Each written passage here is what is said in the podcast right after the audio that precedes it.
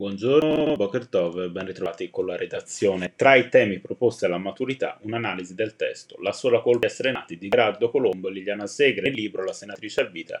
ripercorre il proprio percorso di vita partendo dalla ferita delle leggi razziste del 38 che portarono alla sua espulsione dai banchi di scuola. Un testo che invita a non voltare mai lo sguardo davanti alle ingiustizie per fare in modo che le pagine più oscure della nostra storia non si ripetano mai più L'ennesima crisi della politica israeliana continua a suscitare interesse, anche se minore rispetto agli scorsi giorni. Buio pesto alla Knesset, titola il foglio, sintetizzando così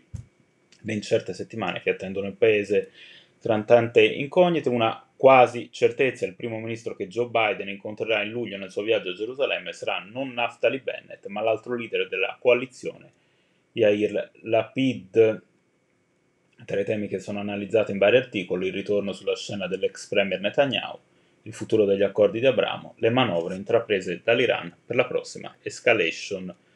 presumibile con lo Stato ebraico di Israele. Si parla anche a proposito della fusione che ha riguardato DRS, la controllata americana di Leonardo, con l'israeliana Rada, il nuovo soggetto, avrà una doppia quotazione in borsa a New York e Tel Aviv vari quotidiani raccolgono la soddisfazione del ministro della difesa Lorenzo Guerini.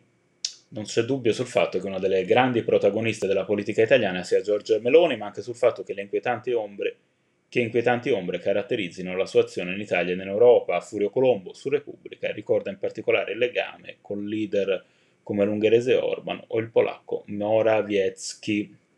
Il Festival d'arte contemporanea di Castle continua a far parlare di sé in modo negativo un maiale con la stella di David, un ebreo ortodosso con le zanne. Aurora documenta, scrive il Corriere, soffermandosi su un'opera in particolare che ha suscitato vibranti proteste nell'ebraismo tedesco e nella rappresentanza matematica di Israele.